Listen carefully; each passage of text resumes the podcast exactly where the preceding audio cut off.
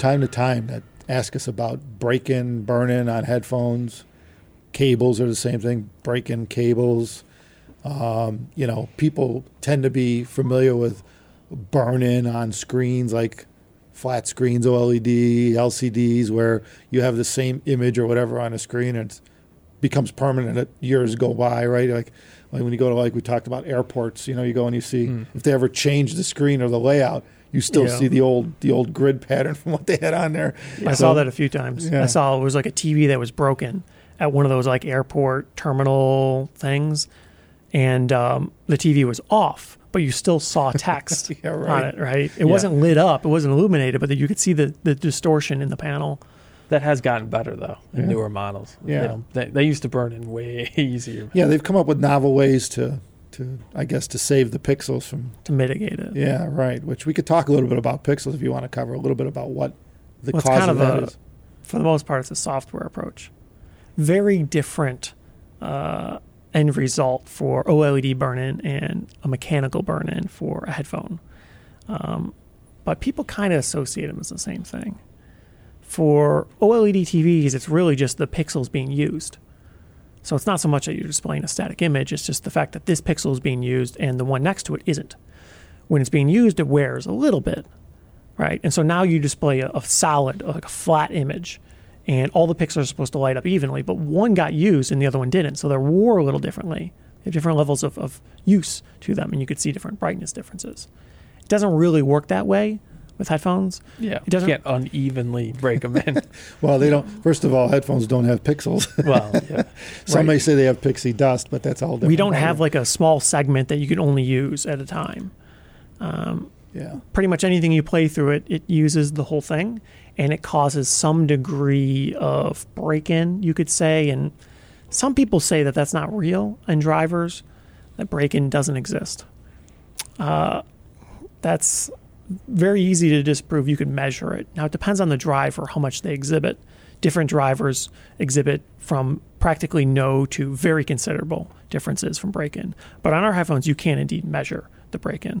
Uh, it's not Well, that assuming you hard have, to do. assuming you have the means to measure it, Sure. you know. And I- I Uh, mean, even like if you think about it, like a tweeter, people can't even picture like a tweeter or yeah. a speaker breaking in. Yeah, but yeah. I imagine over time they do too. I mean, what what people don't understand is uh, what what they're not really understanding is that it's not just a speaker's not just that that draw that cone you see or It's that surface system. you see. Yeah, you've got adhesives you're dealing with. It's a mechanical system. It moves.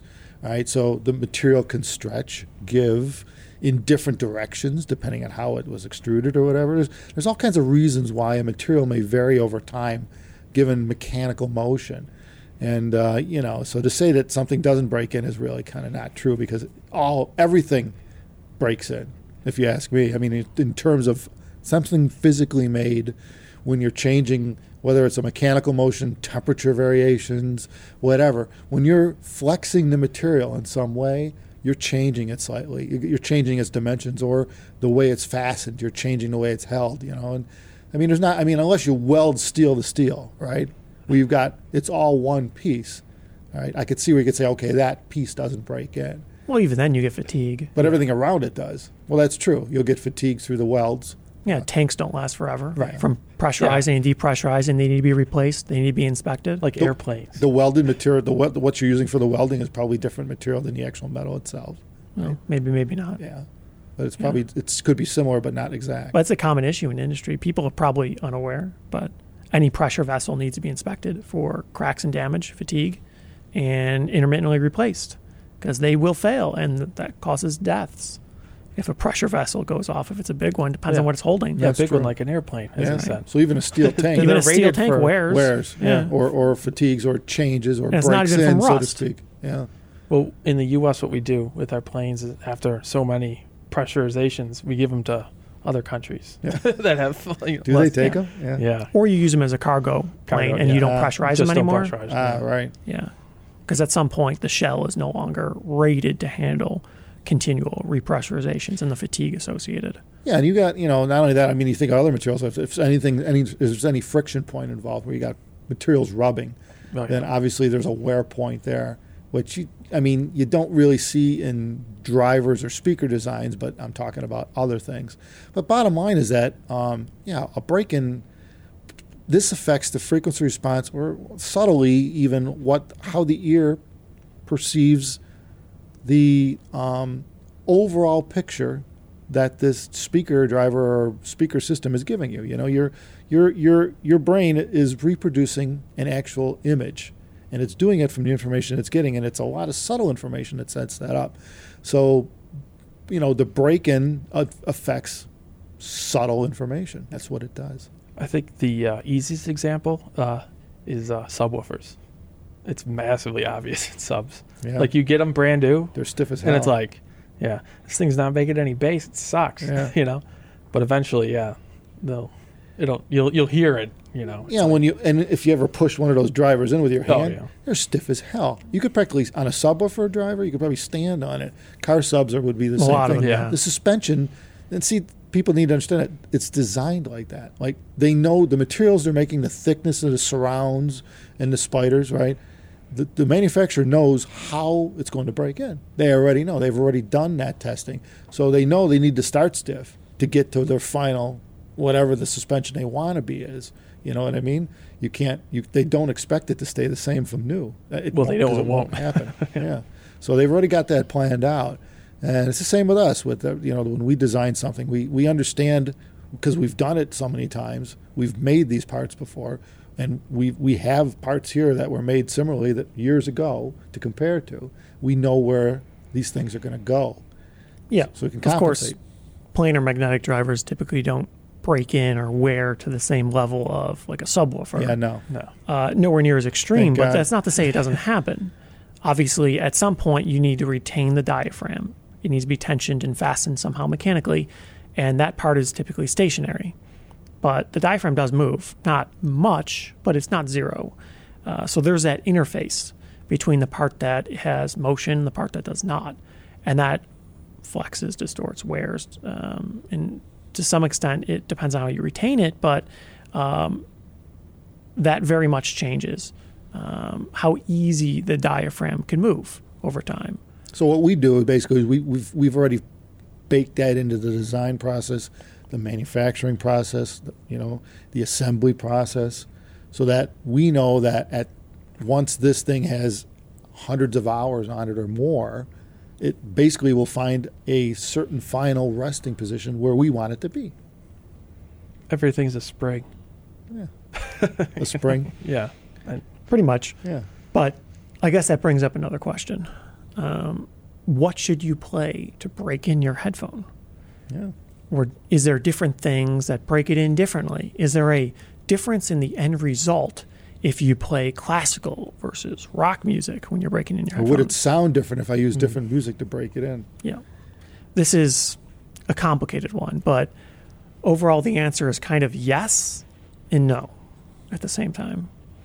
Uh, the things you play will, of course, affect how much the driver moves, how fast it moves, the rate at which the speed, the travel, the extent, uh, and to some degree also the heating of the diaphragm, depending on the design.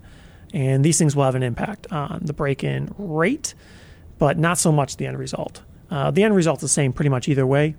Um, it just depends on how quickly you get there.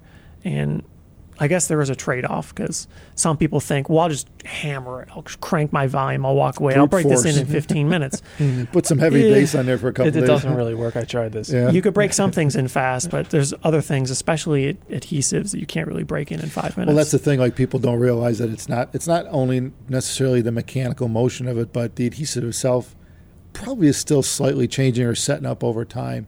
You know, particularly on a newer headphone that was just made in the last few weeks, a month, or whatever. You know, the adhesive is set, and they give you specs for that 72 hours or whatever. But the reality of it is, what happens after 72 hours, nobody really knows, right?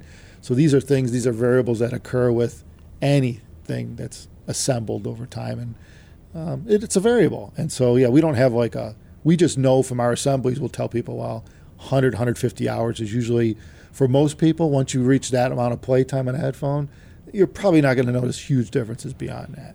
It's a good number. I mean, yeah, uh, just sitting there doing nothing, they slightly change Right. just because of that. Exactly. So yeah. th- th- we have rest periods specifically because they do change. Yeah.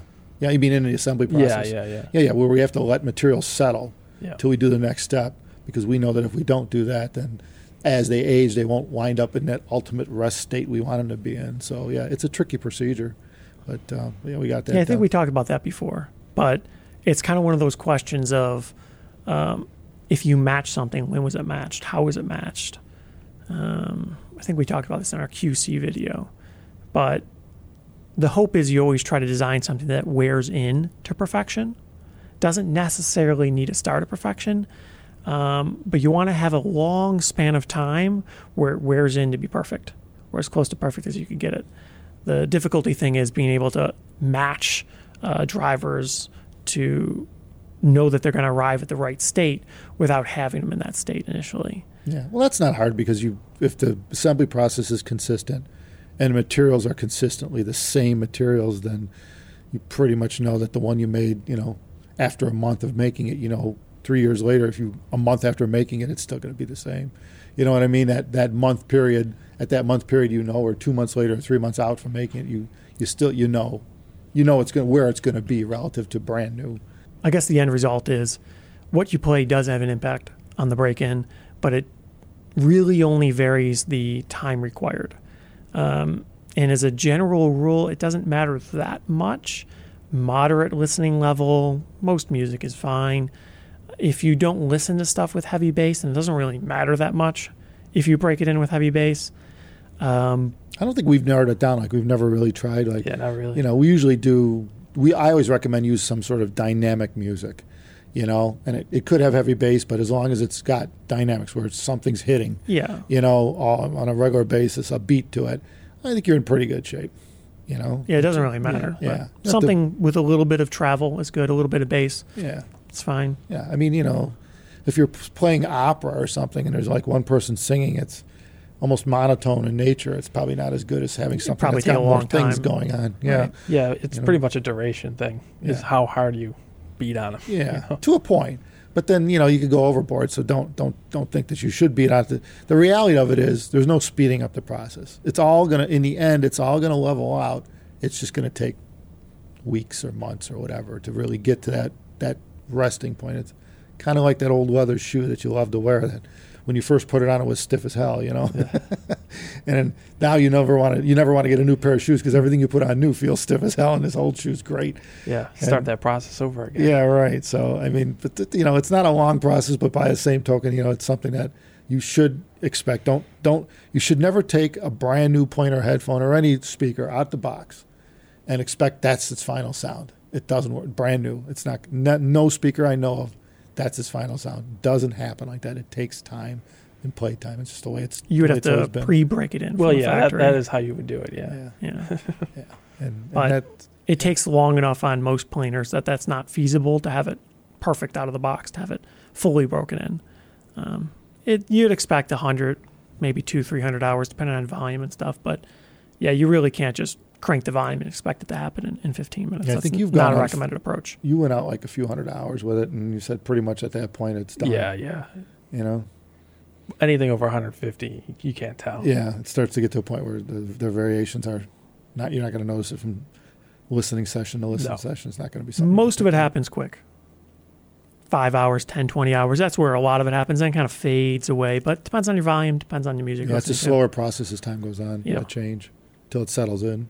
So that's breaking on a headphone, speakers, steel, ships, airplanes. I don't Yeah, know what didn't we cover. Silicon. Pressure vessels. Yeah. Yeah. Yeah. How about batteries? Do batteries break in on, Yes. the, on Yeah. the new electric cars? Everyone tells you not to measure capacity Yeah. on, like if you're buying an RC pack, Yeah. uh, everyone tells you not to measure capacity without a cycle on it. Yeah. At least Yeah. one cycle. Usually the capacity grows. You can measure this. You put one, two, three, four, five cycles on a battery and you measure the capacity. Usually it'll go up a little bit before it starts going down. Hmm. Depends on the chemistry, the design. and stuff Everyone like that. figured that out on like a Tesla car or something like that. With the, how many cycles you go through or not? Really? Well, I mean, people don't really measure driving, that precisely. driving varies. Yeah, it's You not. know, It's, it's, not complicated. yeah, you need to have controlled temperature and conditions yeah, and all that. Yeah, there's no way to tell. Hmm. Yeah. Just know that it'll happen. It's kind of like with the headphones. Just know that it'll happen and just let it let it rip for a few hundred hours. And we're good. Thanks everybody for watching. Take care of yourselves. Have a good one.